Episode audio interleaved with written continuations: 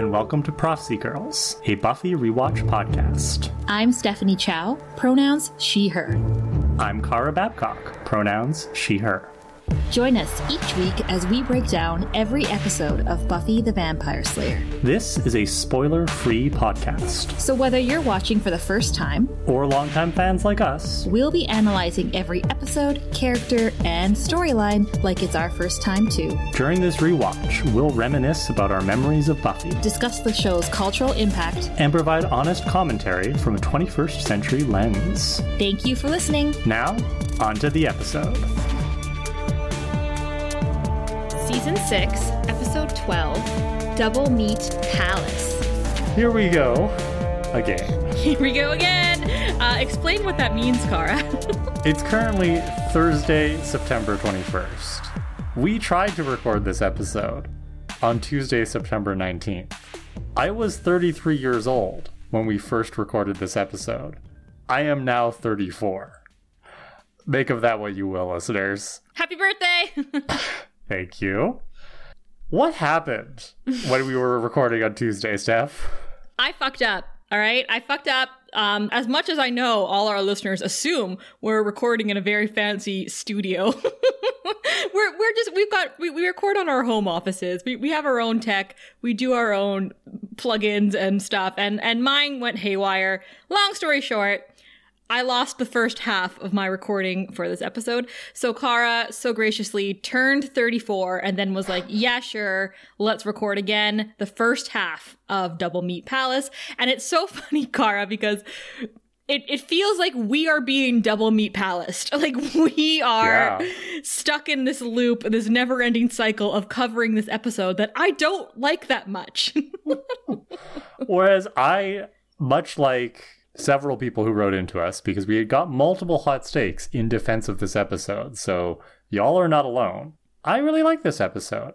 I, I think there are definitely problems with it. I don't think it's like a standout episode of season six but it has its charms. Yeah. So before we get into everything, I wanted to do a quick little shout out. Leah, our friend and host from Investigating Angel podcast, has asked me to do a little promo for the I Will Remember You fiction marathon that is being launched in November. So apparently, this is um, a month long event that has been going on for years and years and years, but th- this time around, it's got a couple new collaborators working on it. So basically, if you love I Will Remember You from Angel Season 1, and you are a fan fiction writer or someone who enjoys reading fan fiction from Buffy. Uh, maybe you're an artist that likes to create content or fan edits or anything like that.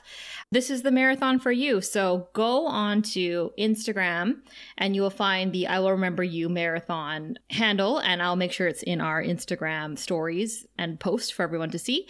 And sign up. You can just enjoy the content that comes out in November, or you can participate. So I think it sounds like a lot of fun. We love the Buffy community, and this is something annual that they do every every year, and I think it's great. And also, if you have any questions about it, go over to Investigating Angel and uh, tap them on the shoulder and say, "Hey, tell me more." back to Doublemeat Palace. Yeah, this episode, uh, historically for me, I remember it as always being like ho hum. Like, I remember everyone likes to shit on beer bad, but like, this one's sitting right here for everyone to pick at, and it just doesn't get as much hate. So I found it very boring. But then I realized as I was watching that it's supposed to be boring, right? Like it's it's yes. The villain is stupid in this episode. Let's get serious, but um, it's not really who like the, the monster of the week is. It is the drudgeries of capitalism. Like that is what they're get poking fun at here. That is what they're getting at. Exactly. And I always know that like whatever episodes I don't enjoy watching because this one was so boring to me, I know you and I are going to have a great time recapping the episode together. We did. And now we're doing half of it again. we just loved it so much. We came back for more. so yeah, so again, we've recorded this before. If you you know what? If any listener out there can pinpoint the exact moment we switch from this new recording today to the old one when Kara was 33, you're going to get a prize, all right? You message us and say it's at this moment. And if you're right and the first person to do that, Prophecy Girls will send you something something cute. so let's get into it. We start off at the Summers home. Xander, Anya, and Willow are discussing the trio after Willow met them in Gone. If you noticed, because Xander's bringing this huge bowl of popcorn over, Xander eats this entire episode. Like he's always eating. So, sorry, I think we need to clarify that he's eating in the verbal sense of like eating food and not in the colloquial sense that the the term means nowadays on social media, right? you're so hip. You're so with it, Kara. so Xander is saying that um, he gets Warren being a supervillainy type, but I thought Jonathan had completely learned that lesson. And I was like, why would you assume that Jonathan learned his lesson, Xander? To know that, you would have to have known what he did in Superstar, let Buffy scold him like the bad boy that he was, and then followed up with him later, right? But as you and I pointed out at the end of Superstar, we were like, no one's gonna check in with Jonathan. It's just it's just kind of like a slap on the hand, and then off he goes into the world, right? Like no one checked in with this guy. So there's no reason you would assume that he's learned any sort of lesson. Clearly, he hasn't. Willow says, You should have seen the headquarters. It was nerd a nerd's natural habitat. Anya says, um, They know where they are, then shouldn't we do something? Willow starts to say that they tried, and Anya interrupts her and says, Speaking of Buffy, isn't she ready? She's going to be late for her first day. And Willow says, Hey, respect the narrative flow much? And Anya's like, Oh, yes, please continue the story of failure. So Willow says, Buffy went in, but they had cleared out already she brought back the stuff that they left behind, like spell books, some parchments, a couple rare things, charmed objects, a conjurer's harp, and um, she's saying these objects like she misses. Them. Quick sidebar. How do you think this might have been different if this episode were filmed now in the age of social media where if you don't know much about somebody, you might try to stalk them online, right? You'd creep their profiles. Like, I feel like if this were being filmed now, Willow would be getting on the net and looking up, you know, Jonathan and Warren and this new guy Andrew's profiles and trying to like learn more about them and where they might be hiding. Obviously, that's not an, an option right now, right? Yeah it would definitely make things a lot simpler just to like get some background on people. That is, if their you know profile is not private. Uh, we already know that Angel went to LA to invent Instagram. He's probably doing it as we speak. So for his charcuterie. yeah, exactly. So he can share his charcuterie pictures, and good for him. So hopefully that'll catch up real soon because we need to catch Warren. Wait, wait, wait. Is this the real reason why Angel and Buffy can't be together? It's because she likes dinner in a bag and he likes dinner on a board. Yeah, they're fundamentally at odds. Irreconcilable differences. so Willow says that they did also leave behind razor scooters and pictures of the Vulcan women on Enterprise. And Xander's like, ooh, I mean, nerds. So just a quick reminder that if the circumstances were different, Xander could easily have been in the trio. So Anya says, This is why demons are better than people. When I was a vengeance demon, I caused pain and mayhem, certainly, but I put in a full day's work doing it, and I got compensated appropriately. Hell yeah, Anya. Uh, Xander says, Welcome to today's episode of Go Money Go. I hear it daily. Mm-hmm. Shut up, Xander. Shut the fuck up, Xander. And Willow says, Yep, for the rest of your life. And Xander hates hearing this. And he gets this like grumpy, uncomfortable look on his face when she says that. So, something that I also want to add right as we get into the episode Xander sucks. in this episode. And there's an introduction of another character later on that I absolutely adore and relate to and see myself in very much. For anyone out there who loves the Xander slander, there's a character coming down the line that you're going to love. Anya says, but supervillains won't want reward without labor to make things come easy. It's wrong. Without labor, there can be no payment and vice versa. The country cannot progress. The workers are the tools that shape America. Again, watching this show now, 25 years later, the way that the narrative around capitalism has shifted, the Overton window has shifted so far, that like what Anya's saying in this episode, in this moment, these days would be considered socialism. The whole idea of like the workers are the backbone, right? Nowadays, the capitalist philosophy that Anya claims to have embraced has hollowed itself out and is only the supervillains. We should um, tell Anya to check herself before she wrecks herself, just like Buffy and, and Willow did. Too soon. cool Too soon. Before.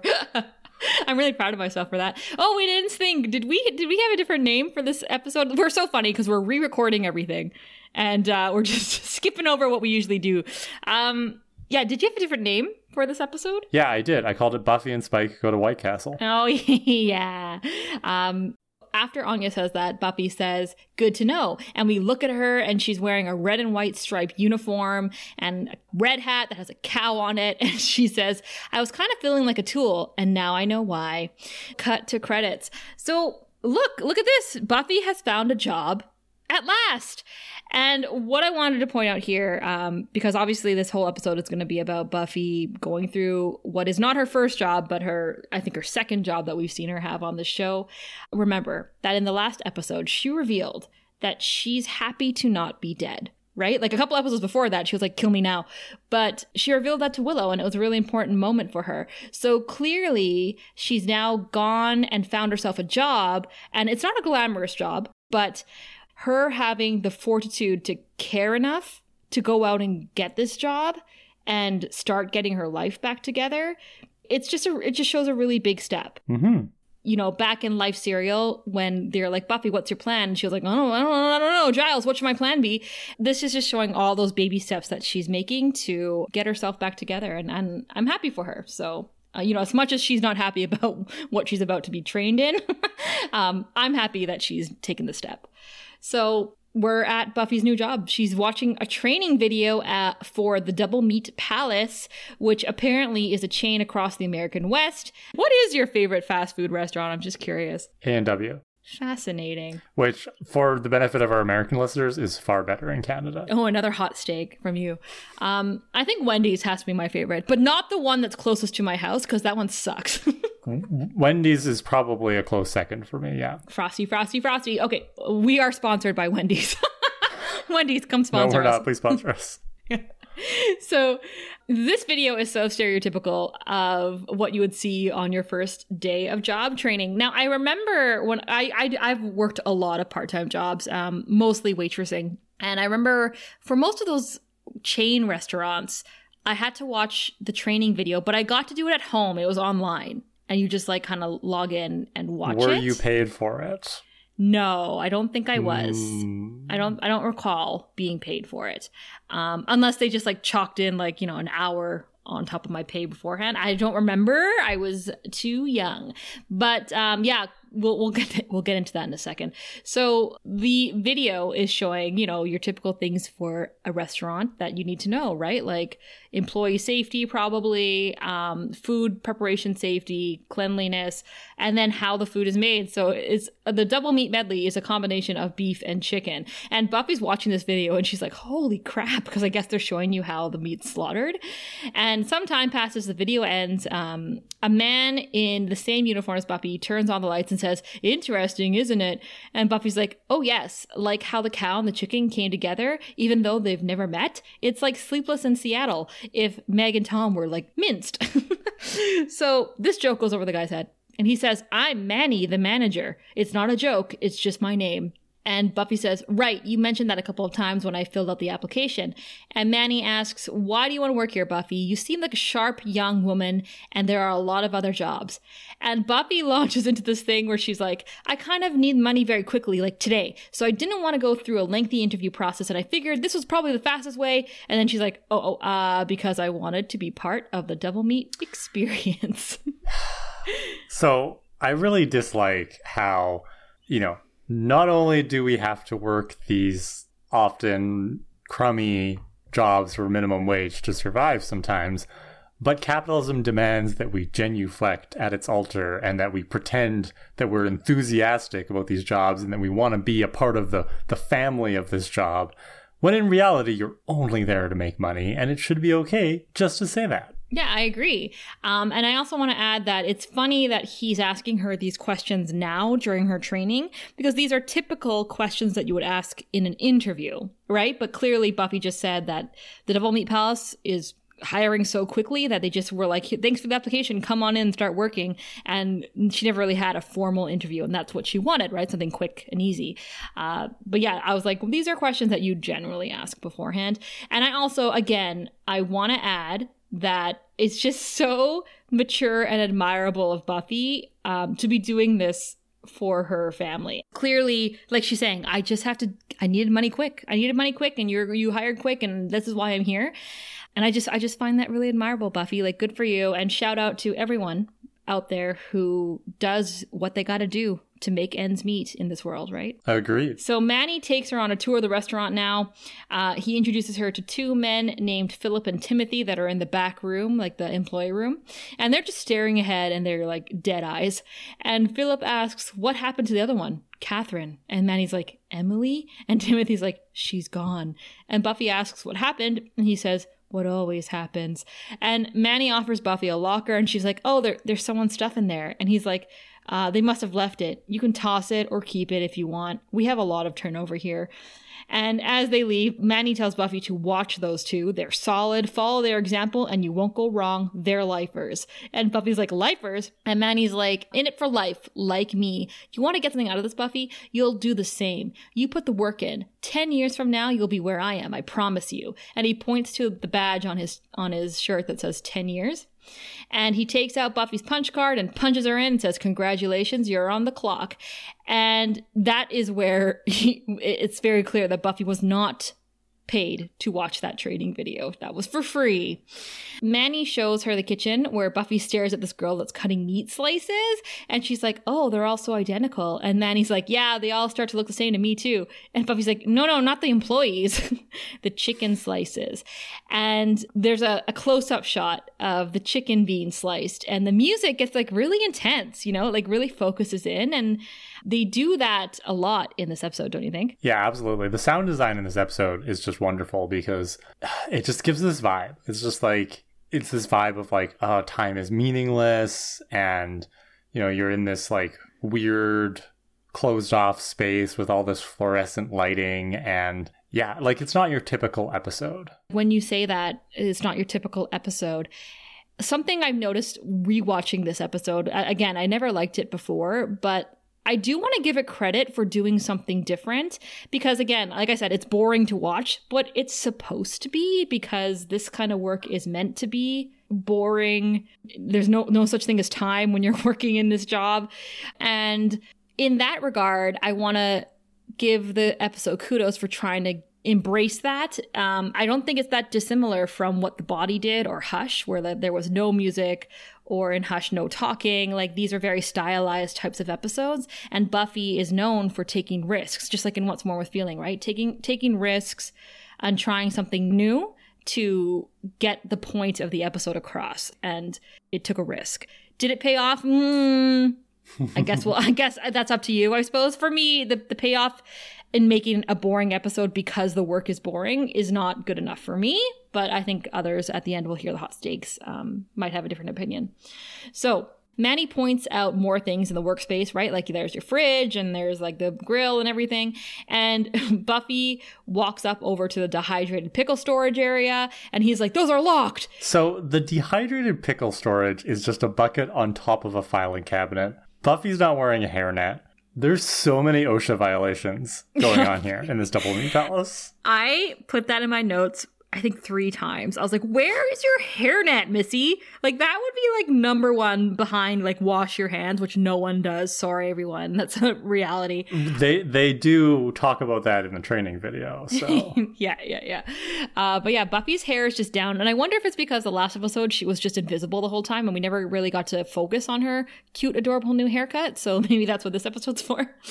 So Manny picks up a double meat medley burger, burger, and it's just sitting there, and he unwraps it to show show to Buffy. And I was like, doesn't that belong to a to, to someone? Like, is, wasn't that an order that someone did? Like, you don't just like make burgers and set them aside. He describes the burger as a classic double decker with a twist, a pure beefy patty above the mid bun, and a slice of processed chicken product below the mid bun, plus pickles and the secret ingredient. Eat it! And I was shook, Kara. I can't believe he was going to make her eat it because she, she could be vegetarian, vegan. She could have a religion that doesn't allow her to eat the food. She could be gluten free. Okay, quick poll of our listeners. Any of you vegans out there, do you work at a heavily meat based fast food restaurant? Well, maybe they're in on the secret ingredient wink, and that's why they work at this particular restaurant. Um, also, if ever I was going to be a vegetarian, and I am like a couple times a year, I go full vegetarian for a couple weeks and then my Chinese side kicks in and I have pork again. But if ever I there was an episode that would make me want to go full vegetarian, it's this one because the close-ups of the meat. so Buffy bites into it, but first she says no, like I had a big breakfast, it's okay, and he like insists. So she's like, smells so good, and she takes a bite, and she's like, mmm. So what's the secret ingredient? And Manny says it's a meat process. Now I think it's time you start earning your money, don't you? And Buffy's like, mm-hmm. Cut to an indeterminate amount of time has passed because time is now meaningless at this job. Buffy is training at the cash register with a guy named Gary. Oh, Gary. Uh, how old do you think Gary is? 18. Yeah, he's pretty young. Younger than Buffy, not that much younger, but younger than Buffy. Uh, so she's asking, What's the deal with Manny the manager? If I ask him really nice, can I write a children's book called that? Buffy's on fire once again in this episode. Uh, Gary gives Buffy a cup and he says, Fill this while I go get the fries. And Buffy says, I didn't know there was going to be drug testing on this job. I would love to have Buffy as my coworker. like that time would fly with her. Gary's not impressed. He says, You're funny. You better stop that. And Buffy asks, Why? And Gary says, Productivity. One of Manny's watchwords. Levity is the time thief that picks the pocket of the company pretty sure wage theft is the time thief that picks the pocket of the employee, Gary slash Manny. But we, you know, you didn't hear Buffy complaining about clocking in after watching the training video. Where's her hairnet? Hair's just flying in everyone's food. Buffy says, I prefer the one that goes, Manny is a humorless dolt who picks the pocket of he should bite me. mm. Gary says, You really need to be quiet with that. And this is when there's an old woman at the cash register. She orders a small coffee and a cherry pie. Buffy watches Gary press the buttons on the cash register, and the meal comes to a dollar ninety-two. Inflation is hitting hard right now, Steph. but like that's probably a lot of money to Buffy. She's probably like, "Ooh, Giles's budget doesn't cover that." Well, I, I don't know what the minimum wage was in California at the time Ooh, of this episode, right? But yeah. yeah, we should also remember that minimum wage in most American states is ridiculously low really? compared to Canada. Wow. What is it now? Is it $16 here? Uh in in October it's going to go up to 16.55 in Ontario, yeah. Wow. Yeah, and there's so some states don't have minimum wage and other states have minimum wages of like $4 an hour, $7 an hour. Yikes. California is usually a bit better with these things, but again, I don't know what it was at the time and I'm not going to bother looking it up right now. But $1.92 does not go the same way nowadays. Buffy says, You hit so many buttons. It's like button palooza. And Gary says, It's easy. And he shows her. He says, There are pictures on each button. Then he hits the total button and he says, Put the money in the drawer. I close it and then it resets the system. A Cocker Spaniel could do it. You take the next one a family. They're regulars. Buffy says to the old woman who's just waiting for her order, Hi, I'm new. And the old woman says, I come here every day. And Buffy says, That's nice. and the woman says, You really might make it, dear. Not like some of them, where suddenly you never see them again. I can see you here for a long time. And Buffy says, That's great. and the woman gets her food and leaves, and Buffy takes on the family. The dad, presumably, does this huge order. It's like, you know, four double meat medleys and extra fries and a chocolate shake and all this. And uh, Buffy, like, gets overwhelmed and she stares at the cash register and she can't tell which button's which cut back to her face. She's so confused. and then she says, Excuse me, does this button look chocolatey to you?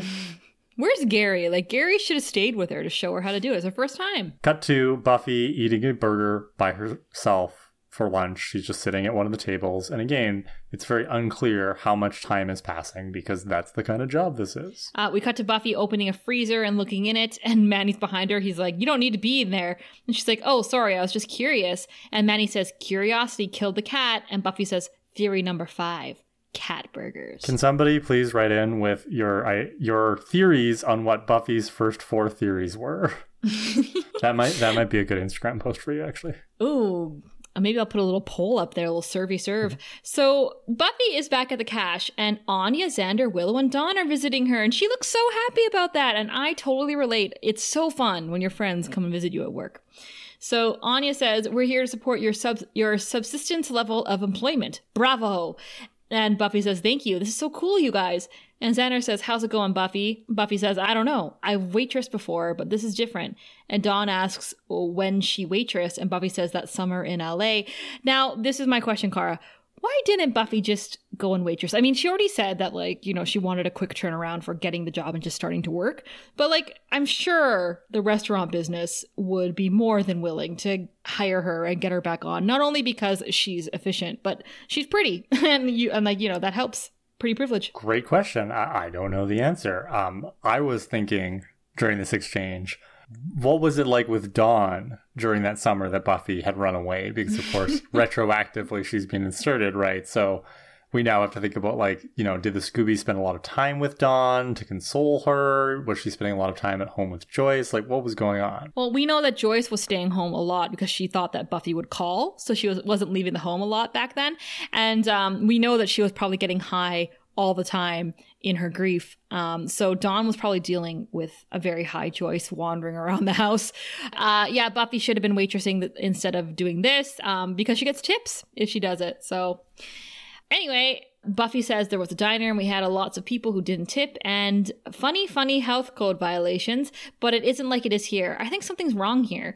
And Willow is fidgeting with the straws on the counter because she's still dealing with the after. I think she's still like struggling with um, withdrawal from magic. And Buffy asks if she's okay, and Willow says, "Yeah, yes, something's wrong."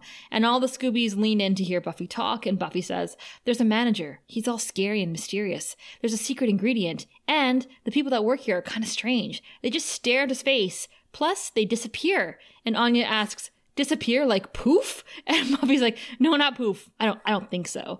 And Xander says, it's fast food. I've swum these murky waters, my friend. There's the assorted creepiness. There's staring. There's the enthusiastic not showing up at all. I think you're seeing demons where there's just life. Shut up, Xander. Fuck, fuck. Xander, can we believe Buffy for one second? Like I think I feel like just for one episode. For one, I feel like we've been saying this like every episode lately. Just just fucking believe her. Like she has a point, right? And but uh, ooh, this is hard for me because on one hand, again, shut up, Xander. But on the other hand, Xander might have a point only because Xander has at least three years of work experience over the other Scoobies. He might know something for once that's not about shelves. um, about what it's like to work in this kind of environment, right? And this happens a lot in life too. I feel like once you graduate high school, you and your friend group go off in different directions. Like some go straight into the workforce, some go to college, some go to university, some travel. Like, and that means you have all these different levels of success and experience and failure by the time you're in your early 20s, right? So it's interesting to see Xander have the experience and now he's quite settled in in a new career as a construction manager. So he does have some knowledge right to share about what it was like when he did work these kind of jobs. So that's the only compliment i'll give him. Buffy says i didn't say demons. It's just a vibe. Everyone trust buffy's vibe. She says, You guys still haven't seen this manager. And Anya's like, Isn't that him over there with the getting the pickles wet? and Xander points out that he's wearing saddle shoes. And Buffy says, Maybe it's just the video that's creeping me out, with the cow and the chicken all swirly together. And Xander says, Mmm, make me hungry, why don't you? and I'm sorry, I'm only human. That made me laugh. so he says, How about one of those delicious medley meals? And Buffy says, Okay, you got it. On me what? Like, why would it be on Buffy? Buffy has no money. Xander, pay. Pay for it. Well, Xander and Anya are like the only Scoobies with reliable income right now. right? Xander's such a freeloader. I know, I know. Uh, the only way I would get him off the hook again is if when he worked at uh, delivering all those that cheesy bread thing that back in season four that maybe Buffy got some free versions of that. But I just said I wasn't going to defend him anymore. So yeah, Xander, you freeloader. Xander tells the Scoobies that I think she'll be fine when she settles into the routine. By ordering, I'm helping. And Dawn says, and getting a free meal. And Xander says, well, yeah. And Anya says, if you like the food here, honey, maybe we should get it for the reception. And Dawn says, you're serving burgers? Cool. And Anya says, time is running very short. After Willow gave us the whoosh engagement party, I got slack on the planning because I figured she'd help. Well, now that's all blown to hell. And Willow says, Hey, standing right here, standing right exactly here. And Anya says, Sorry, didn't mean to tempt you. Then she whispers to Dawn, That one's so delicate. okay, few thoughts here. First, Anya is using Willow as a scapegoat because she has been lackadaisical about planning this wedding because deep down she knows that there's something wrong with her relationship with Xander. We're gonna get to get to that later on in the episode. Ooh, is that why you think? Because part of me I is like so. she she's lack she's she's not doing the proper steps to plan the wedding because she's never been to a human wedding. That was my thought. At least not I think one she's that been she to plenty of human weddings. She just was there to wreak vengeance.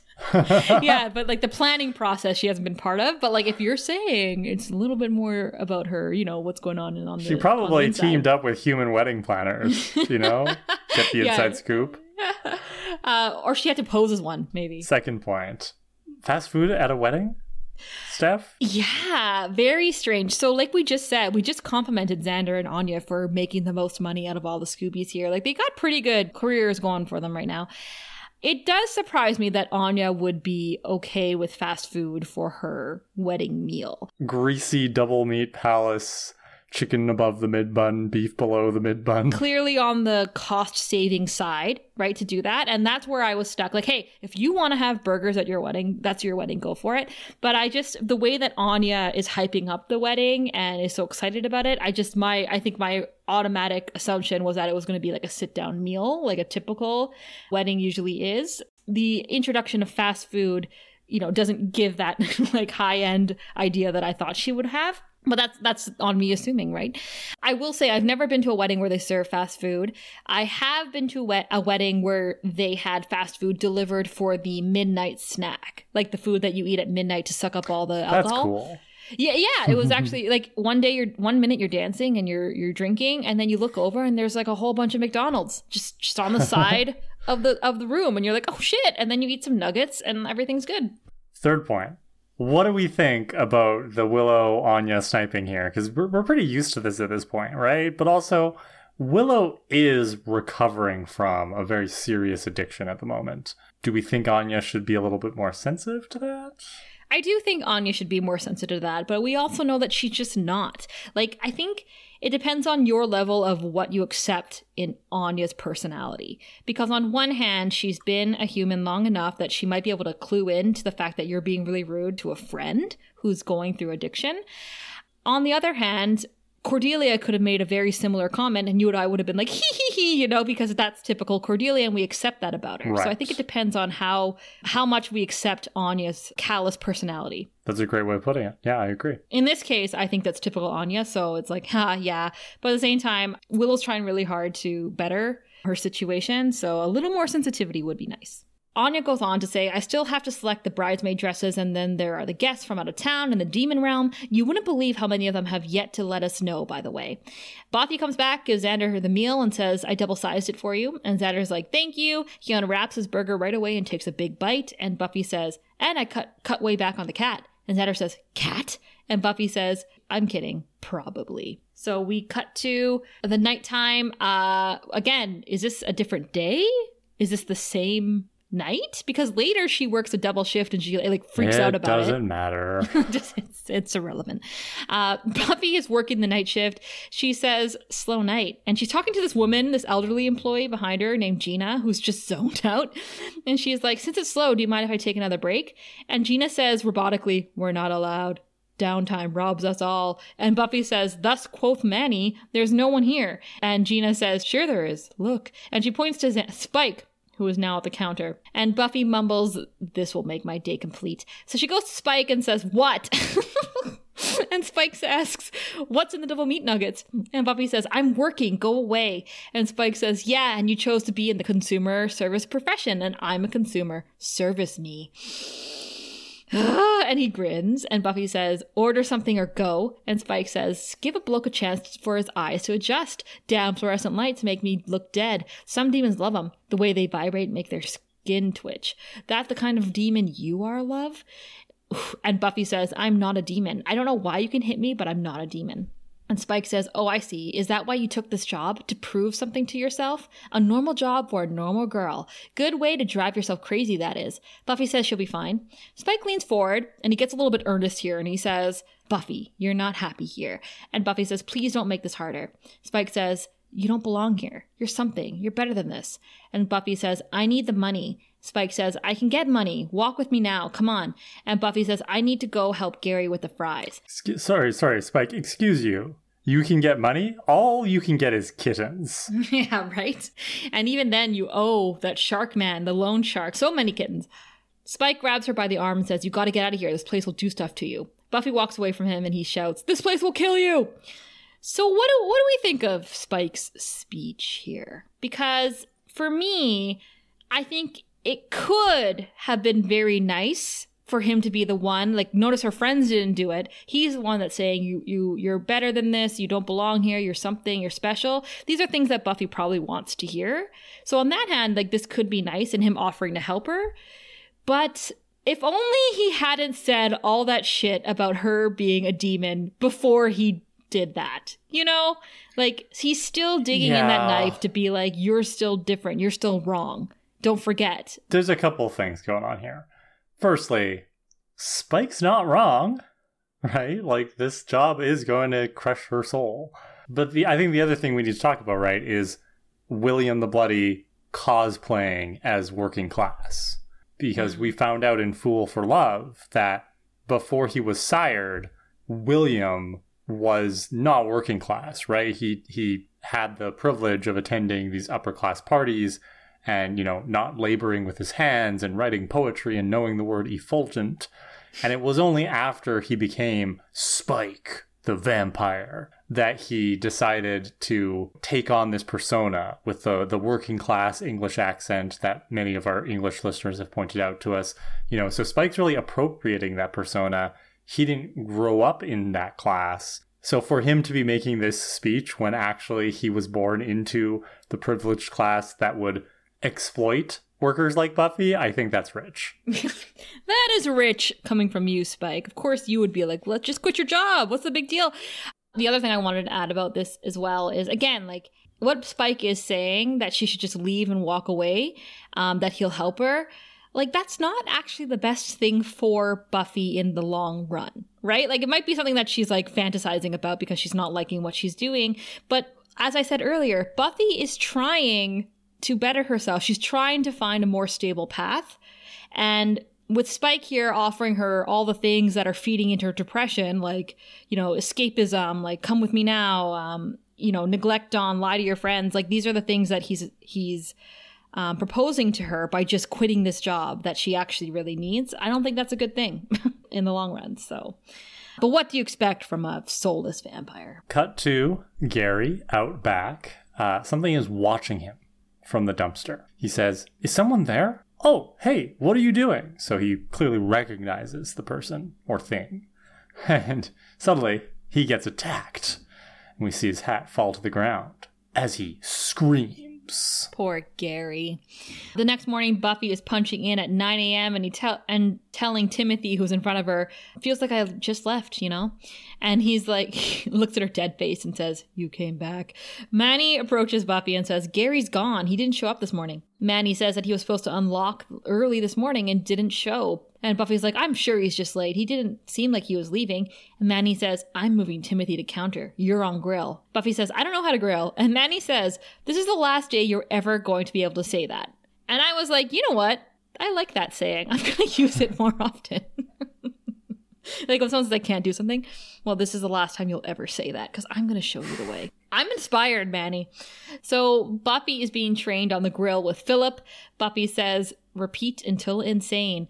And uh, we get close ups of the burgers grilling here. Philip is saying, every burger at every Doublemeat Palace is the same. People don't like variation. Buffy's like, got it. Variety is the spice of bad. oh, Buffy. So, what's the secret ingredient? And you notice Buffy's asking so many questions. Right. Sorry, I, I wanted to bring that up earlier. Um, I really do like one of the things that stands out to me about this episode is how it highlights Buffy's curiosity and her use of her intuition. Like, even at the very start, when she's walking around with Manny, she's asking questions, and he's like, You don't have to go in there. Stop asking me all these questions. Why are you so suspicious? But Buffy is curious and she clues into there's something off about this place and it's not just your run of the mill soul sucking capitalism. There's also something weird going on. And it's just another reminder. And I love when the show does this from time to time. Buffy's really fucking smart. And we forget it sometimes because she's also, you know, an attractive blonde cheerleader type, you know, physically strong hero. She's also smart and she can use her intelligence to really get to the bottom of things when she puts her mind to it. Yeah, and she's not just another cog in the machine. Like even if she was a normal girl who had to like get a job like this, it's not like her to just follow instructions. Like remember back at the initiative when Maggie Walsh was sending them off to do something because of that demon? I've patrolled in this halter many times. and she's like, she's like, well, what does the demon want? Where did he come from? Right? Like, what's he after? She's just not somebody to just fall in line and and shut up, right? So that's why in the long run, fast food is not the right career for her. And I love seeing it here. So yeah, Buffy's Slayer senses are tingling. Philip says it's a meat process, um, referring to the secret ingredient. Buffy's like, what does that mean? And Philip says, It's a process. They do it in the meat. And Buffy says, What is it? and Philip says, It's the name of the process. And Buffy's like, Oh, yeah. I guess we're just gonna, we're, I guess we're gonna get kind of greasy, huh? And Philip says, Skin, hair, eyelashes, nostrils, inside your ears. You wanna look inside my ears? And Buffy, no. and Buffy's like, No, that's okay. And Philip says, Once I noticed I couldn't hear and I went to the doctor, said it was grease. It, it made a plug. And Buffy's like, Oh. I don't need to know.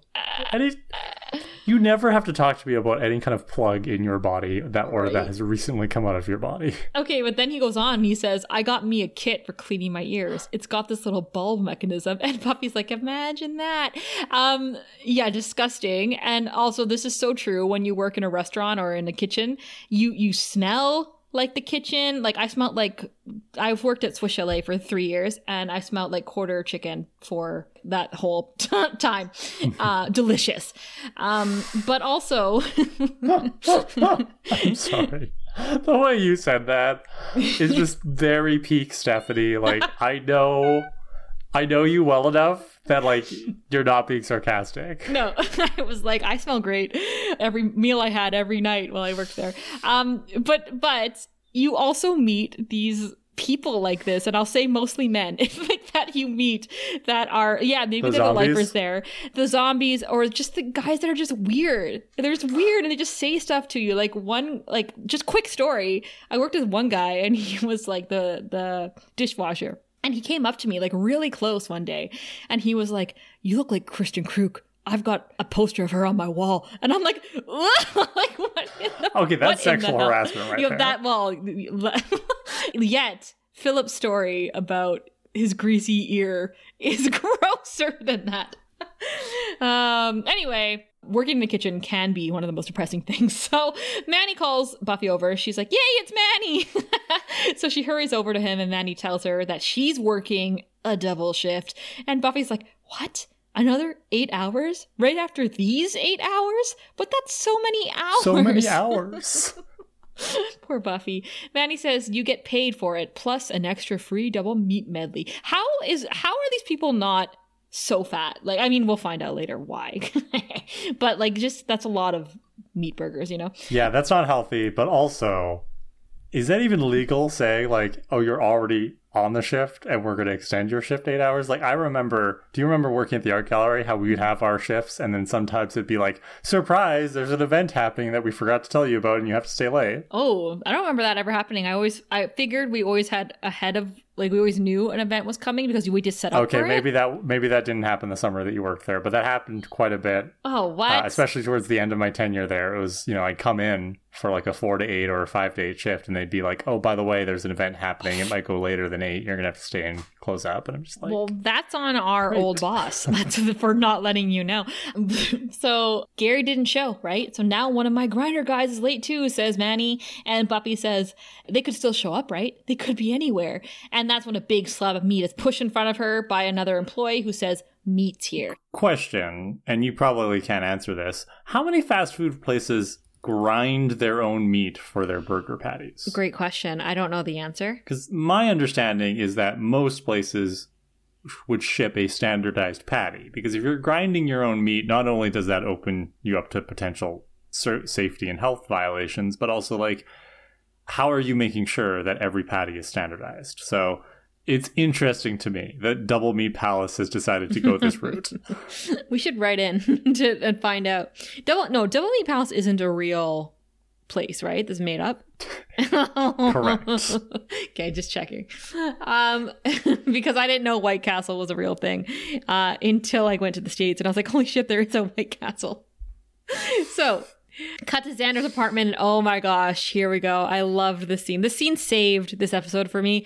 Uh, just like the scene in, of Giles singing in Where the Wild Things Are saved that episode, um, or was a saving grace in that episode. Love the scene for what it introduces. Xander's apartment, he's hanging up the phone and he's like, On, that was Buffy. She's working late, so I might have to go, ah, because a veiny demon has appeared in front of him saying in a deep voice, I have been called and vengeance shall I wreak. Cower, masculine one, tremble as you face my wrath. And Anya comes around the corner out of the bedroom she's like, Xander, I'm starting to think that maybe we should do a potluck thing. And then she gasps because she sees the demon. And the demon says, Hello, I am here to tear this man apart. How many pieces do you wish? And Anya's like, Halfrek? And this demon's voice changes immediately. And she's like, Anyanka? Oh my god! And she starts to giggle and they hug and they're like, Oh my god, how are you? it's so good. Xander's like, You two know each other? And Anya's like, Funny, Halfrek, I didn't summon you to kill Xander. I called you to invite you to our wedding. And she shows her the ring. And Halfrek is like, Oh my, what an embarrassing mistake. Oh my god, gorgeous. I love this so much. So good. Oh my god, it's like I said, it's a breath of fresh air amidst this episode. so Xander says, "You two clearly have some catching up to do, so I'll not be in the apartment." So he goes because uh, he can't stand one more second of this girl talk. Anya says, "Gosh, it's fun to see you again, Hallie. I didn't mean to have you materialize all the way here. I, I mean, not until the ceremony. I mean." And Halfrek says, "Well, I guess I got the message garbled. You know how it is. Half the time, I have no idea." If I'm maiming the right guy. And then, and then they just laugh. And then she's like, So you're marrying that man with the large upper arms? And Anya's like, Yes. And Halfrek's like, Why? and Anya's like, Because I love him. And, and Halfrek's like, Mmm. And Anya's like, We're going to be very happy together. And Halfrek's like, Hmm. and Anya's like, What? Kara, I adore Halfrek. Finally, someone that I kind of see myself in. Like, you're saying that you connect with Tara really hard. I haven't actually had much of that yet. I mean, I connect to Buffy because she's she's obviously like it's about her journey through adulthood, so I can connect to what she's going through. But this this is I love Halfrek. I find her so fun that's how I know, Kara, that I missed my calling in being a vengeance demon. Like I would live my life. I agree. You would be a badass vengeance team. And like D'Hoffryn as my boss and like awesome colleagues like Anya and Halfrek. Oh my god, living the life. I think you know when we started the podcast, remember you and I did our little bios that we put on our Instagram. We asked the question like if you were anyone in the Buffyverse, who would you be? And I remember you had said that you would um actually what did you say? I don't, remember, I don't, I don't remember. what you said. I remember I said that um, I would be a, the powers that be which is a reference to Angel. But now I changed my mind now that we're six seasons in. I'm like, no, I would be a vengeance demon. so Buffy is overseeing the fries in the in the um, deep fry area, and there's that noise again, that like kettle noise that's playing. Uh, in the background, and she's just staring at the fries. And then Timothy appears beside her, and he's like, It's boiling with nothing in it. Sometimes it does that. They say bugs fell in there. Oh, I'm back. You can go on your break now. And Buffy looks up and she sees Spike standing outside the restaurant and he goes to the back. Next shot is Buffy having sex with Spike in the alleyway behind the restaurant and she is looking so dead fish. so it's just funny to me that like okay, so clearly she's going to continue sleeping with Spike, but like Buffy's boredom in her job is extending into what is supposed to be her current form of escapism, which is having sex with Spike. Like she looks bored. She's literally like like as they have sex. How do we feel about Buffy having sex outside her place of work? I I have very hard boundaries for myself around not only office relationships, which we've talked about before, um, but public sex in general, like especially sex at work.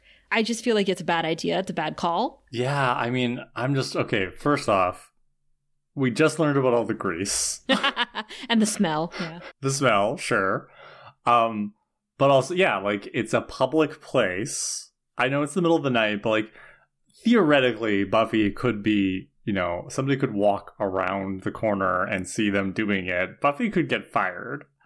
Yeah, I just I don't know. I saw that I saw that moment and the the episode just glosses over it, which I understand. Again, it's kind of the vibe of the episode, but like it just made me feel a little bit like like the the meat grindy stuff didn't get to me, but my stomach started to do little flippy flippy doos when I saw Spike having not very hot wall sex with her. What I'm noticing, because this is this is the third sex scene that we've seen of the two of them, they're always in areas that would make somebody uncomfortable, that that aren't sexy, that they're like underground and dank and like like the first one was in that building that was like ruined and broken down and rubbled and then the second one was in his cave, which is like, you know, it's sure he's got some furniture in there, but it's not nice. And it's probably not air conditioned. and, he used to have a shrine of her down there. And then now we're outside in the alleyway by the dumpsters. Like there's literally a dumpster right next to them. Right. So like, like you're saying, like if it makes you uncomfortable, like not only the fact that Buffy is using this guy's escapism, that she's not enjoying the sex, clearly, like look at her face. It's that she's like lowering herself to have sex with this guy in literal trash and in like in areas that like she's above. Willow is in her room doing schoolwork and Amy appears at her door and Amy says, Dawn said I could come in. Is she pissed at you too or just me? Uh, what did you tell her about me? And Willow says, Do you want something? And Amy says, Yeah, actually. She points at the rat cage and Willow says, You want it? Really?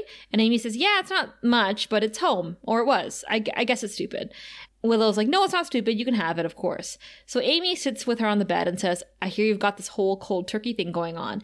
And she asks how it's going, and Willow says, It's good. It's really good. It was hard at first, frustrating doing everything the slow way. Um, it was like, Is everything going to take forever, forever? But it's better now. I'm getting my focus back. And Amy's like, Huh, I can see that. And she's referring to Willow's textbook, which she's uh, been working on on the bed. She's literally like highlighted the whole page. I used to do that too. I didn't know it was important. Uh, Willow says it's a pivotal page. so Amy says, So this is it, huh? This is going to be your life from now on? And Willow's like, What? No. And Amy says, Well, you're never going to do it again, ever. You're never going to feel how it made you feel. And Willow says, I don't think that's the way to look at it. Right on, Willow. Amy picks up the rat cage and says, Hey, Will, it's your birthday. And Willow's like, No, it isn't. But now that you mentioned it, Buffy's it's coming up. Amy says, Potestas and magic swirls around Willow and she stands up and her eyes are black and there are sparks coming out of her fingers. Willow touches this vase which like melts and then she touches a lamp which disappears and she's like amy! And amy's like it's a gift. It's magic. And it didn't come from you. It came from me. Completely legal. Enjoy. And she leaves. Oh boy.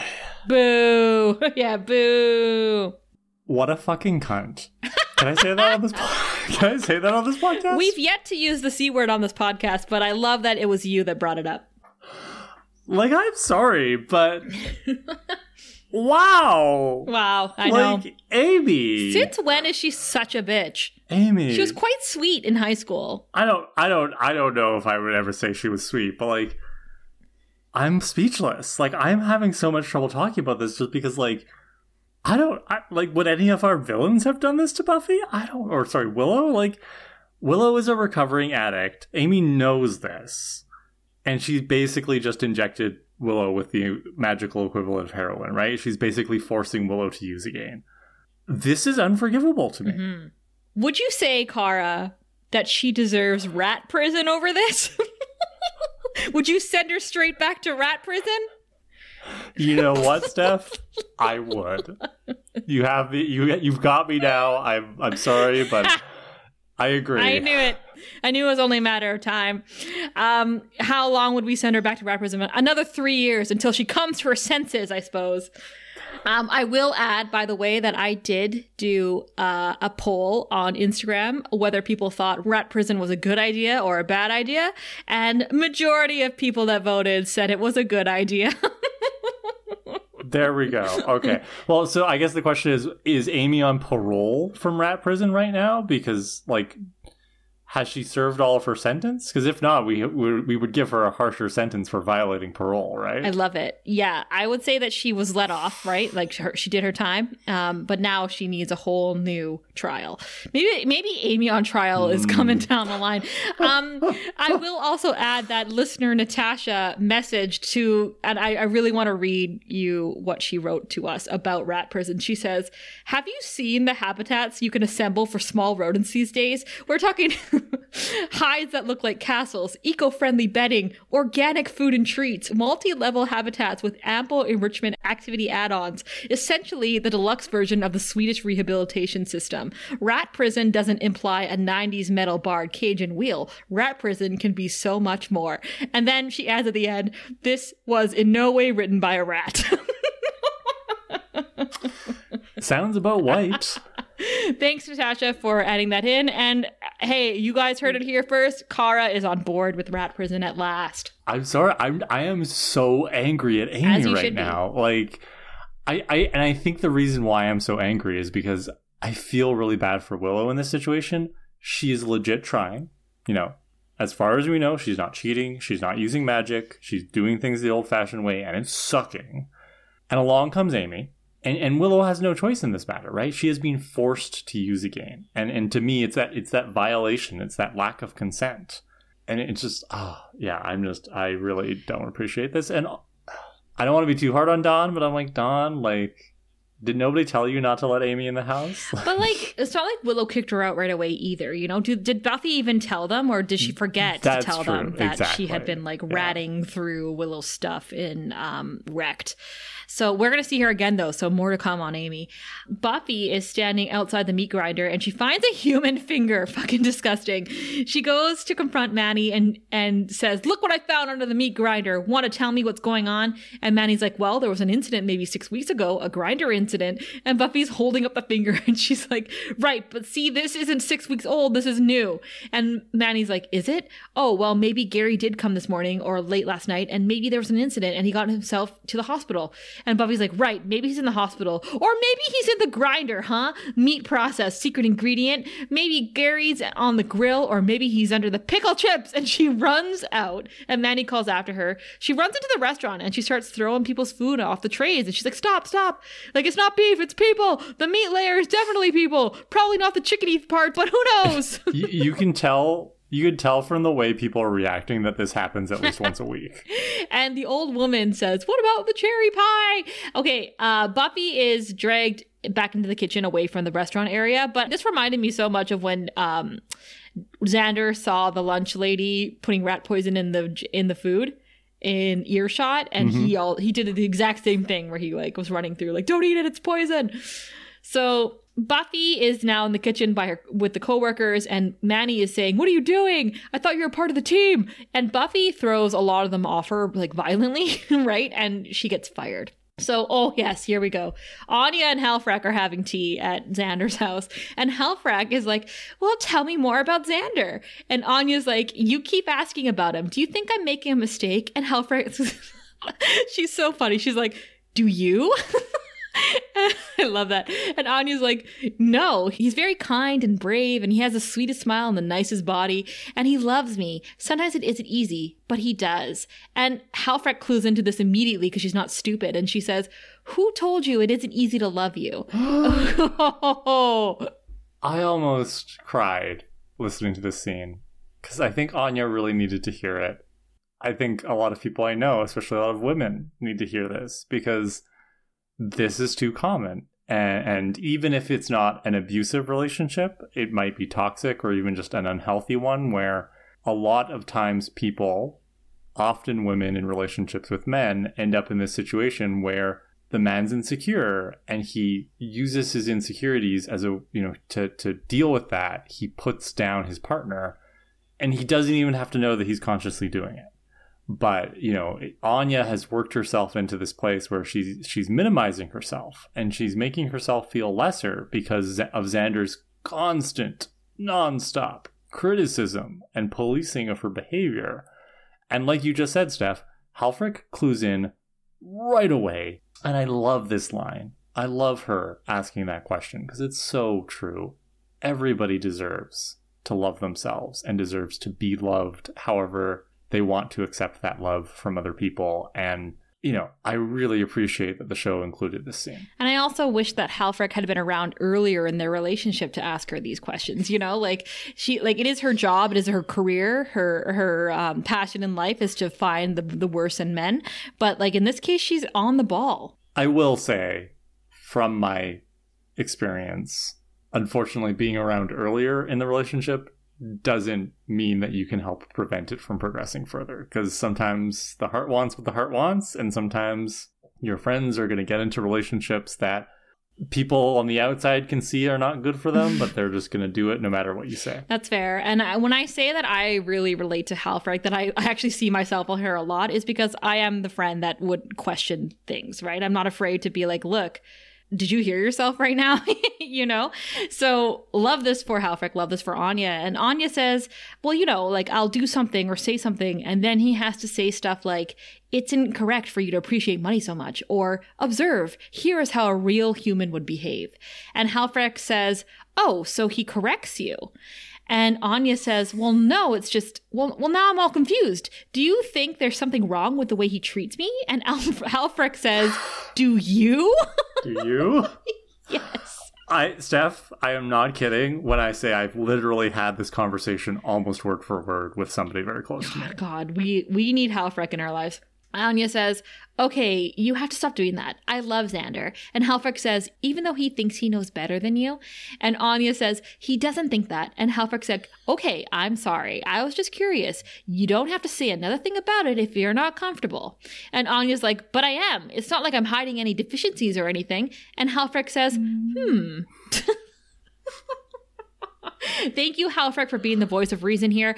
I find it very interesting real. It's too real. like, like you said, you're so glad that the writers put her in here, but I find it interesting that they put her in there at all. It's like because like this entire time that Anya and Xander have been together for almost three seasons now, like two, two and a half seasons, they've never really addressed that Xander does what he does, that he's correcting her. Like you and I have talked about it, the fandom talks about it, but the show has never done it. So putting Halfrek in here to point these things out is very meta to me, you know? Like it's, it's it's finally the show being like, yeah, he does do this and it's not it's and it's not something that we just like let go, right? It's not something that we we've just put into their characters and that's it. It's it is a problem that should be addressed. I find that really interesting. Speaking of Xander, he is in the Magic Box playing Go Fish with Dawn, which is about his speed.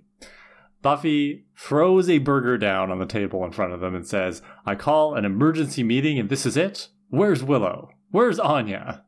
And Dawn says, I couldn't find Willow. I knocked and knocked on her door. So, so Dawn was just like, oh, Willow just left me alone in the house? That's totally fine and normal. uh, Xander says, and Anya's entertaining a vengeance demon named Hallie.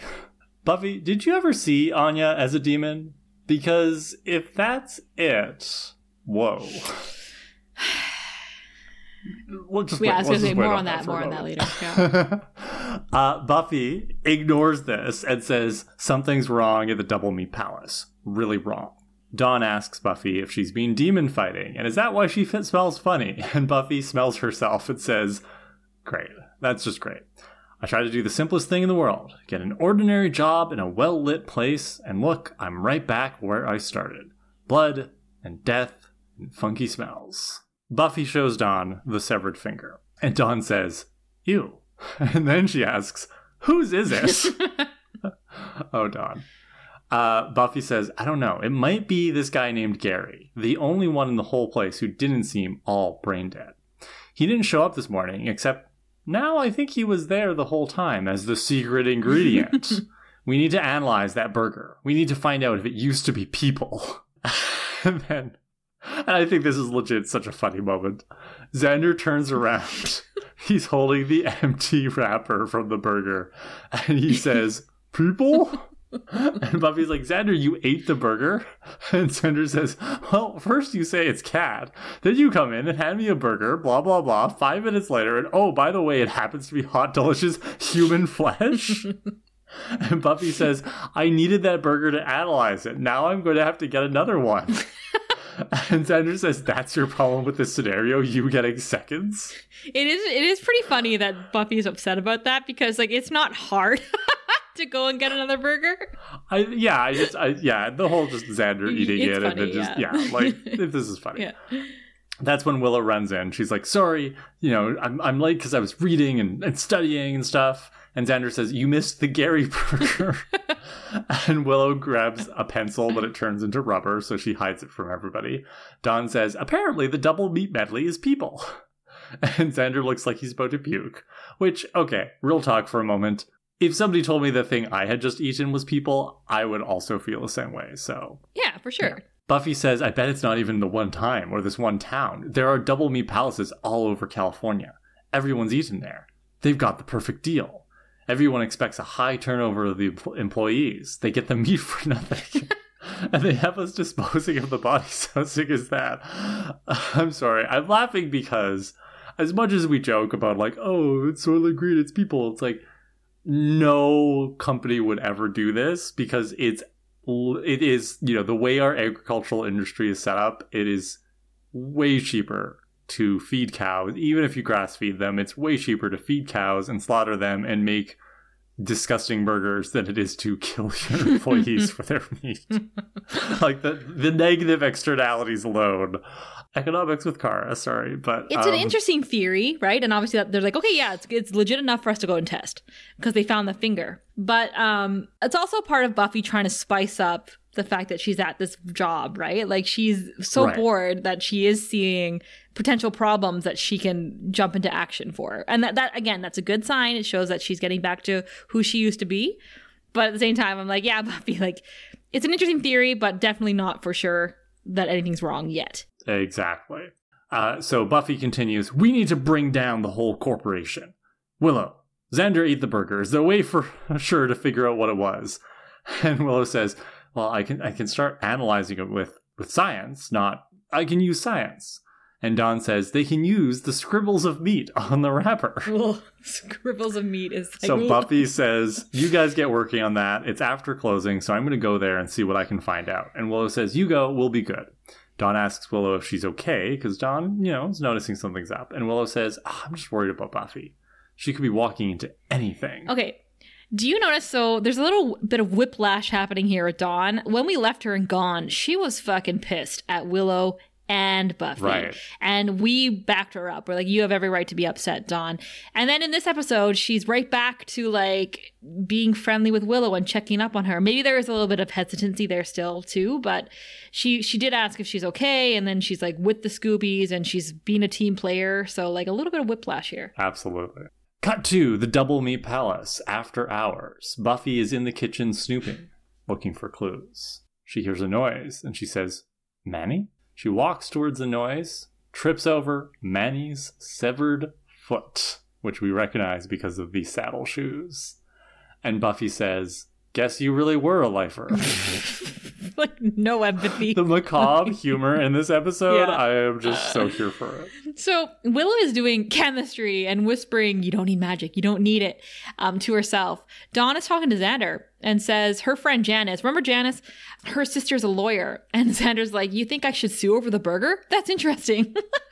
and uh, Dawn's like, "No, no. I just mean that Buffy's never going to be a lawyer or a doctor. Anything big." Xander says, Well, she's a slayer. She saves the world. That's way bigger. And Dawn says, Yeah, but like, that means she's going to have to have crap jobs her whole life, right? Minimum wage stuff. I could still grow up to be anything, but for her, this is it. Oh, I see Dawn has reached end of season three Buffy. yeah.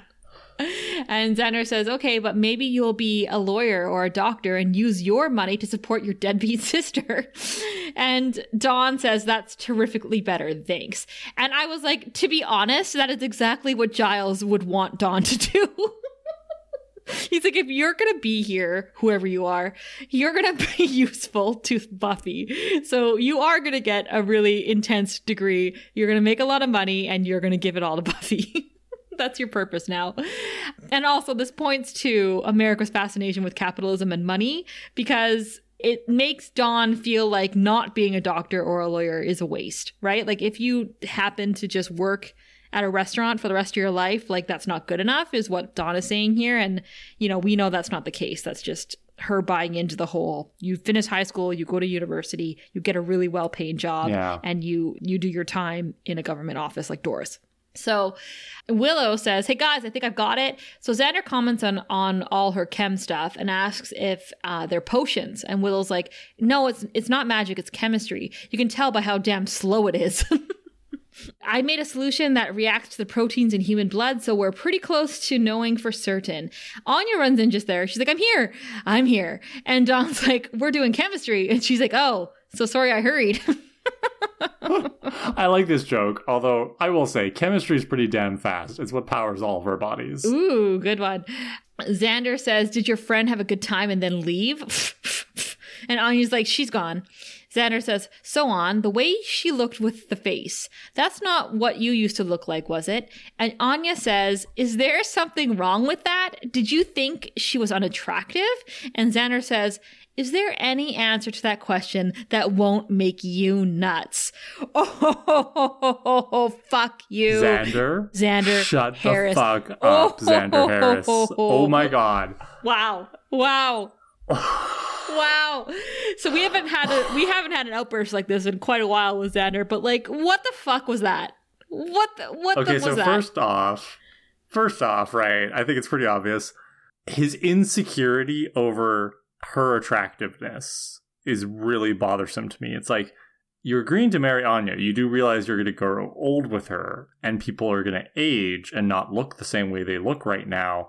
You know, and, and Xander also commented back in Once More with Feeling about her toes being hairy. And it's like, my dude, like, I'm not saying that physical features aren't important and attract- attraction isn't important in romantic partnerships for some people. But the way you're fixated on how Halfrek in this case looks or how Anya used to look, like she doesn't even look that way anymore. But it's more like, did you used to be ugly in my opinion?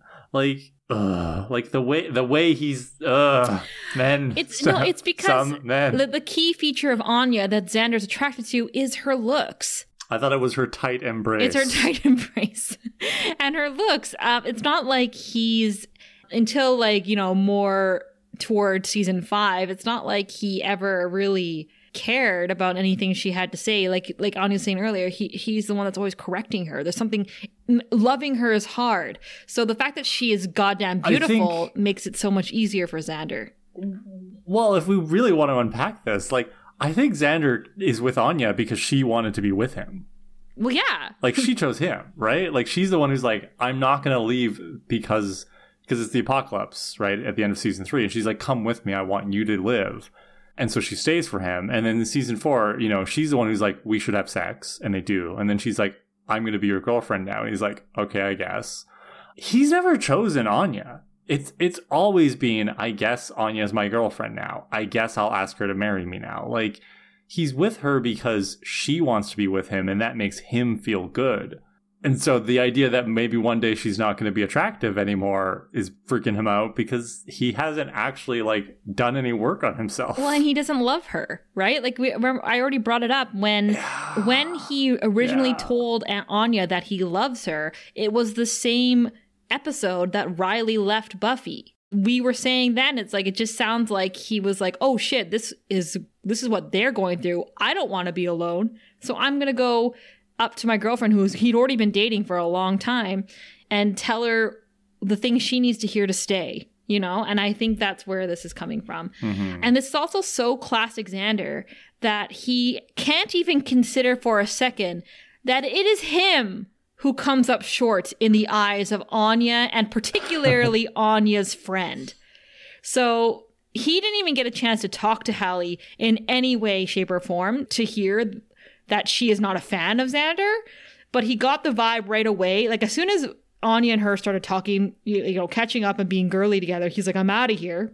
And now he's saying, like, did she leave? Like, okay, did you, did you see your friend? Didn't ask, like, did you have a good time? How is she? He said, did she leave? right? So again, Xander, fuck you, because maybe it's not Anya that's the problem here. It's you. Just just think about that for a second. And the last thing I'm gonna say about this, calling Anya nuts, real nice. real nice, ableist. Xander. Oh.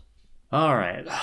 So Anya says Halfrek was always considered to be a great beauty. And Xander says, well, well, hun, she was a little, there was some veininess. And Anya says, it's not like you're so perfect either. Exactly. Uh, she's like, what was your, what, what with your strangely large upper arms and your tendency to criticize? Xander's like, huh? Because he's literally never been called out before. Willow is done her chemistry and she's like, there's no reaction. And Xander's like, oh God, no, no, there's no reaction. And Willow's like, well, that means it's not human. And Xander's like, it's not human. Anya says, eh, um, she asks if it's demon's meat. And she's like, maybe someone's killing demons and using them as cheap source of meat. I mean, we've all heard of that. she's like, and by the way, I'm opposed to using demon meat no matter how much money it saves. Does that surprise you? And Xander's like, again, I say, huh? so Willow, I'm Willow says I'm not sure what I'm seeing. Cell cellulose? Like there's something weird here. it's plants. Which is actually kind of prophetic when you think about it. Yeah, a little bit. Um, it makes me kind of want to try a burger now. So we cut to Buffy, who's carrying the severed foot around the kitchen. Um, she finds a gray wig, and she's like, "Wig, wig lady." And the old lady from earlier, the pie eater, was uh, is behind her. She's bald now, and she's like, "Oh dear, wig lady, is that what they call me? I don't care for that. I mean, I have to do something to hide this." And Kara a penis shoots out of her head. A penis with teeth. Can you imagine? That's not how I was going to describe it, but okay. How would you describe it? A worm? A wormy? yeah, yeah. It was. I mean, the special effects in this part of the episode are really bad. it's, it's a penis with teeth. So um, it sprays Buffy or jizzes all over her with something. oh my god! and Stephanie. the paralysis spreads, and she gets. Buffy can't run. She's paralyzed. so um, the woman says, Don't try to move, dear. You really can't much. The par- paralysis spreads upwards, by the way. You might want to flail your arms a bit while you still can. Did I ever tell you that you're my favorite? Double meat workers? You're so full of double meat burgers and, and you just slide down so smooth. I just love the paralysis. It means I can eat you slowly. So this is a, this is a monologuing penis demon. She's saying this while Buffy tries to get away by leaning on the counter at first and then she falls to the ground. She manages manages to knock the penis away and then she army crawls to the back area. I'm sorry, the fact that you keep saying the penis, I'm just like. That's what it is, Kara. Can we say like appendage? No. Nothing is more fun than saying penis on this podcast. I don't get to say it as often during my day as you think. All right.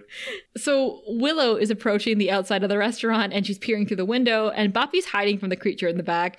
And Willow goes to the drive through intercom and she's like, Buffy, are you there? I can see you. I can't see you inside. Uh, Buffy, if you're in there, the burger isn't people. And um, Buffy is trying to crawl away. The penis jumps out at her and she keeps crawling. Willow is like, they aren't even meat. It's all processed vegetables. Isn't that weird? Buffy, there's more. Something happened today and it wasn't my fault. It was Amy's fault, but I feel so bad about it. It was Amy's power that I felt like I was doing everything myself, but I felt like I was doing everything myself and I couldn't stop and now it's gone. I feel kind of shaky and, and like I need it, Buffy. And this is really bad timing, okay?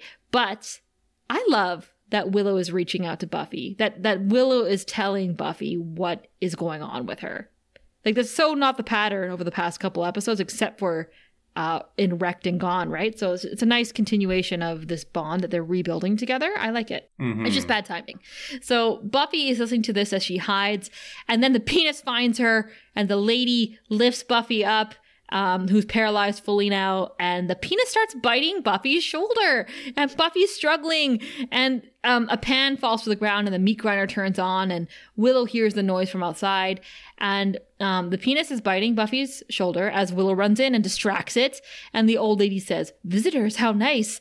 And then the penis tries to jizz on Willow, but Willow screams and ducks away, and the creature goes back to biting Buffy's shoulder. Willow pops up behind the woman and says, "Missed me," and she slices the penis off of her head.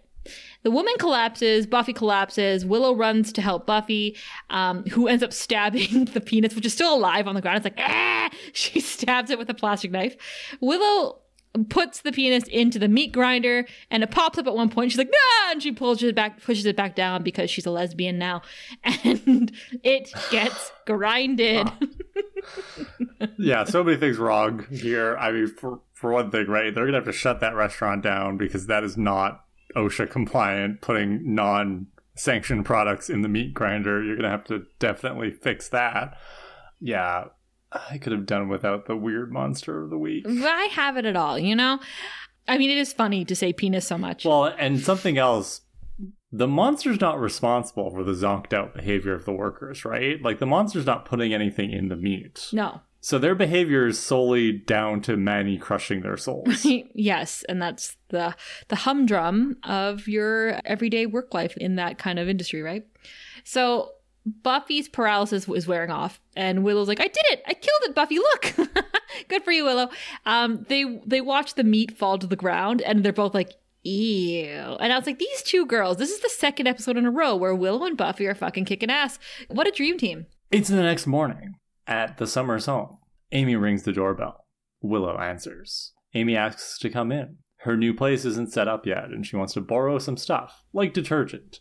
And my question is like, so your new place, like your cage that you just took? I'm like imagining Amy like casting a spell that like grows the cage so it's, it's a life size, like a human sized version of a rat cage. Is she putting herself back in rat prison? She, is she is, is what I, I think you're trying to get at. And Willow is like cold and she says, You really can't. And Amy says, Well, when they start calling me Stinky Amy, I'm just going to say, Hey, not my fault. And Willow says, I can't spend time with you anymore. You can't come in here again. And Amy says, You didn't like your birthday present? And Willow says, That's right. And I just have to say, Steph, again, I really hate Amy in this episode because she's doing this thing that people who are users and abusers do, which is they they know they've crossed the line and they know they've done something wrong. And it, basically it's a form of gaslighting where they treat you with this fake pleasantness as if they're daring you to call them out right? Amy's like oh you know if they start calling me stinky amy i'm just gonna say hey no my fault like i'm sorry are you not gonna talk about how you just forced willow to use magic again against her will? No you're not because you hope that she's not gonna bring it up and you can just roll on over. But willow says that's right She's not happy with her birthday present. And Amy says, You're telling me that you didn't have a genuine blast. Come on. It was a sweet spell. It was like a trip to Disneyland without the lines. Um, was it? Did you like? Okay, it looked like all Willow did was make things floppy. Like it didn't seem like she had anything interesting going on besides the fact that she now had magic in her, which she already had. Yeah, no, it, it, yeah. I mean, I think the episode just kind of glosses over it, but yeah. Willow says, You don't get it. What you did to me was wrong. Do you have any idea how much harder it makes everything? And Amy says, You know what I notice? You're not denying you had fun. Willow says, Shut up. Amy says, Ooh, sharp argument you got there. Were you on the debate team? I forget. I forgot a lot when you were failing to make me be not a rat. okay, lest we forget who made themselves a rat in the first place, Amy. right? Thank you. And Willow says, Amy, if you really are my friend, she's not Willow, you better stay away from me. She won't. And if you really aren't, you better stay away from me. Hmm. And with the threat hanging there in the air, Amy walks away. So that's a threat from Willow that Oh, I can get behind, right? Like I don't like when she threatened Yeah. Giles earlier in the season, but this was called for. yes, no, absolutely. Again, I won't spend any more time on this. Amy, you've lost me. I'm sorry. The moral of the story is don't be friends with people who dose you without your consent, right? Like that's that's yeah, it is. exactly. So um, that is a good for at least eight years more in rat prison, Amy. I hope you enjoy your time there. Buffy is returning her uniform to the manager's office at the Doublemeat Palace. And there's a new manager sitting there. Her name is Lorraine Ross. She comments on Manny just disappearing, and Buffy's like, I think that used to happen a lot around here. So Lorraine says she's heard about Buffy um, and that she caused a big scene. And Buffy's like, Yeah, practical joke's not really right for the workplace. I so get that now. I just wanted to return my uniform. And before Buffy leaves, she says, the, the double meat medley is vegetables. And Lorraine's like, How do you know that? And Buffy says, "S- I guess it's true. So Lorraine asks Buffy to close the door and sit have a seat. Buffy sits and she says, uh, It's a formed and texturized meat like product suitable for grinding. It's blended with large amounts of rendered beef fat for flavor. And Buffy says, The secret ingredient in beef is beef. and Lorraine says, Buffy, you know something powerful here. So it's kind of like a plant-based burger product, like Beyond or Impossible Burgers, uh, with just the addition of like beef because they don't have the the proteins that they have now that makes it taste like beef. Yeah, and it sounds pretty good, honestly, because Beyond Burger is pretty good. Hashtag not sponsored. Yeah. Please sponsor us. But sponsor us, please. Uh, Lorraine says Buffy knows something powerful here. The double meat reputation is built on a re- on a reputation of meat. You can't spread this around. Buffy says, "I get that. It's a valuable secret, isn't it?" And Lorraine's like, "Is there something you want?" And Buffy's like, "I need money." And Lorraine says, "You want money?" And Buffy's like, "No, no, no, not that way. But yes, but no. I want to work. I have zero money coming in, and there are expenses. And by the time I interview for a new job and get hired and go through the training process, I'd really like to not be fired anymore." Buffy, I would just take the bribe. Right. I would just extort Lorraine. Like people died on the premises. If you want to keep that quiet, you're going to give me ten thousand dollars. Right? Yeah, Ten thousand? No, staff. Fifty thousand at least. sure you got fifty thousand from Giles. so Lorraine says, "I don't want any more practical jokes," and Buffy's like, "I promise." Lorraine says, "I'm a little short-handed right now, and you're already trained, so I guess you know I think you cannot be fired." And Buffy's like, "Thank you, that's great. I can do the job. I promise that too." And Lorraine says, "I hope so." I don't like short timers, Buffy. I like people who want to be here. Maybe you didn't take this job seriously before, but from now on, see this. And she's pointing to her five year pin. She's like, I want you to be shooting for this from here on out. And Buffy says, Right, from here on out. Cut to black. Lorraine is way friendlier than Manny, right? But she's still committed to the life for life at Doublemeat Palace, right? She's still just a cog in the machine. I will add too, we never find out what was under the pickle station. Maybe that's for a future episode. Ooh, who's your hero? Halfrek. Oh, For excellent pointing choice. out that Anya deserves better than Xander. Mmm, love that for us. Love that for Halfrek. Because sorry, I just I have one more other comment, which is there's something really unfortunate going on this season where Anya and Xander, the last couple of episodes, have had very little screen time other than to remind us that they're planning a wedding and you know, clearly like a wedding episode is coming up. They've barely been in the last couple of episodes. And I, I don't like it because I like Anya and I like Xander as characters, and I like seeing them interact as members of the Scoobies. We saw a little bit of that with Xander in Gone, but like they've really been sidelined for this, you know, mid part of the season, and th- we see that here again, where it's like the only role they really play is a little bit of comedic relief, and then oh, by the way, they're getting married, but also Xander kind of hates her. So I, I'm a little upset about how they're treating these characters right now, and I do appreciate Halfrek coming in and kind of like putting that lampshade on and being like, by the way, we know that this is bad. Yeah. No, no, no. I hear you.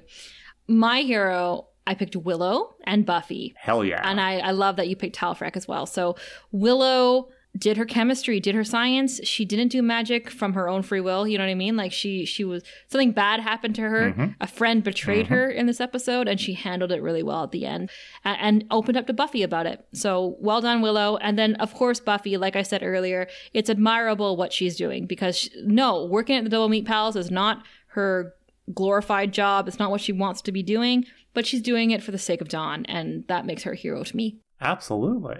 All right, we got some hot stakes. Uh, the first two are some defenders of the Doublemeat Palace episode, both from our Discord, actually. Shout out to our Discord peeps, uh, prophecygirls.ca slash Discord if you want to join us.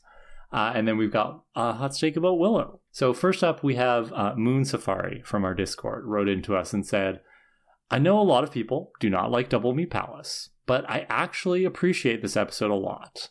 Let me tell you, if you've ever worked in retail or the service industry while being severely depressed, slash emotionally burnt out, slash in deep grief, this episode is a mood. I suppose that Life Serial and Flooded do kind of the same thing, where it shows someone struggling with mental illness and trauma, trying to adult and failing at it, but that's why I also like those episodes. As a neurodivergent individual with comorbidity, I identify with Buffy's struggle to fit in. She does it well enough, but oftentimes has slip ups that reveal her Slayer powers or get her into trouble with normal folks, even though she's well meaning. I identify even more that not only this season is she trying to fit in and adult, but she's also doing it while struggling with trauma and mental illness, which makes it even more difficult to keep her head above water. I like seeing the struggle because in reality, it usually is never pretty. Thank you for sharing that perspective, Moon Safari. Our next one is from Laura, who says, I think this episode would have been better had there been no monster at all. The suspicions of Buffy as her work colleagues start to disappear would have hit home harder the ills of capitalism, especially in low income, high turnover industries such as fast food. It is mundane, repetitive, and mostly unrewarding work. McDonald's and other fast food outlets actually threatened to pull sponsorship of the show because they saw how damaging the portrayal was. That's interesting, actually. Um, when Xander says, "I think you're you're seeing demons where there's just life," hints at Buffy's need to fight something to make her life a little more palatable. Because if she can fight something, then she doesn't have to dwell on the reality. I know it's another instance of Buffy not being believed by her friends, something you've touched upon already, but it really would have worked in this episode. Just like all the other episodes, even the body, Buffy had to fight something supernatural so that we're reminded that this is the show. Yeah, I I agree. Like I just said that earlier. I was disappointed by the monster just because A, the monster really has nothing to do with the attitude of the workers, and B, I'm not a fan of the effects and design of the monster as we've established. Mm-hmm. So, yes, very well said, Laura. Our last hot stake is from Chally. Uh, Chally writes in to say, Kara asked if the writers made this change in Willow's character happen too quickly. This change never seemed abrupt to me during the show. I just assumed Willow changed between season 5 and 6 from the grief and stress of not only losing her best friend and the guilt of not having been able to save her, but also having to lead the Scoobies in a world without the Slayer. I assumed that pressure and using magic more changed her in the moments off screen. Willow does have lucid moments sprinkled throughout the season, which made this change more believable she's not completely gone and inhuman. Uh, when she does come back, it's such a relief, and it makes me realize how painful it is to watch the tension and disillusions of Willow's downward spiral. Yeah, um, interesting point, you know, kind of addressing something I brought up earlier, and I appreciate people writing in and sharing. I, I think this is a case of where, like, I neither agree nor disagree. Like, I, mm-hmm. I, I agree that with you sharing this perspective and it's hard to talk about it because it's like, well, we don't know what happened off screen. It's off screen. um, but I, something I really do agree with here is the tension that we feel as we watch Willow spiral. And then, like you and I noted in this episode, Steph, this is like the calm before the storm, right? Like Willow's doing pretty well here and we're really proud of her. And so I'm wondering, like, can she keep that up? Because typically with addicts there can be relapses and backsliding and i'm like are we due for that in an episode or two? Also like where's tara? Like we need tara's presence you know? Where we miss it. It's been a couple episodes now. Well yeah again like tara should be a series regular at this point. Mm-hmm. there's no there's no excuse. All right. Well, thank you for your hot stakes, everybody. Thank you to all of our Buy Me a Coffee supporters, especially our chosen ones uh, Suzannah, Reece, Joshua, Louise, Nicola, Julian, Jordan, Kayla, Holli, and Lizzie. Amie, Rickey, Tasha, Haley, Jace, Allison, Erika, Destiny, Kyle, and Emma. Thanks, everybody. We will see you next week. Bye. Thanks for listening to Prophecy Girls. If you want and can afford to donate, head over to buymeacoffee.com slash prophecygirls for one-time and monthly options. We appreciate all of your support, even if it's just spreading the word about us or enjoying our show week by week. We also invite you to join us in the discussion by messaging us on our social media channels. Follow us at Prophecy Girls Podcast on TikTok, Instagram, and Facebook and prophecy underscore girls on Twitter. Also, email us at prophecygirlspodcast at gmail.com or visit our website, prophecygirls.ca, where you can find the link to our Discord. Can't wait to hear from you. Praise Moloch. See you next week.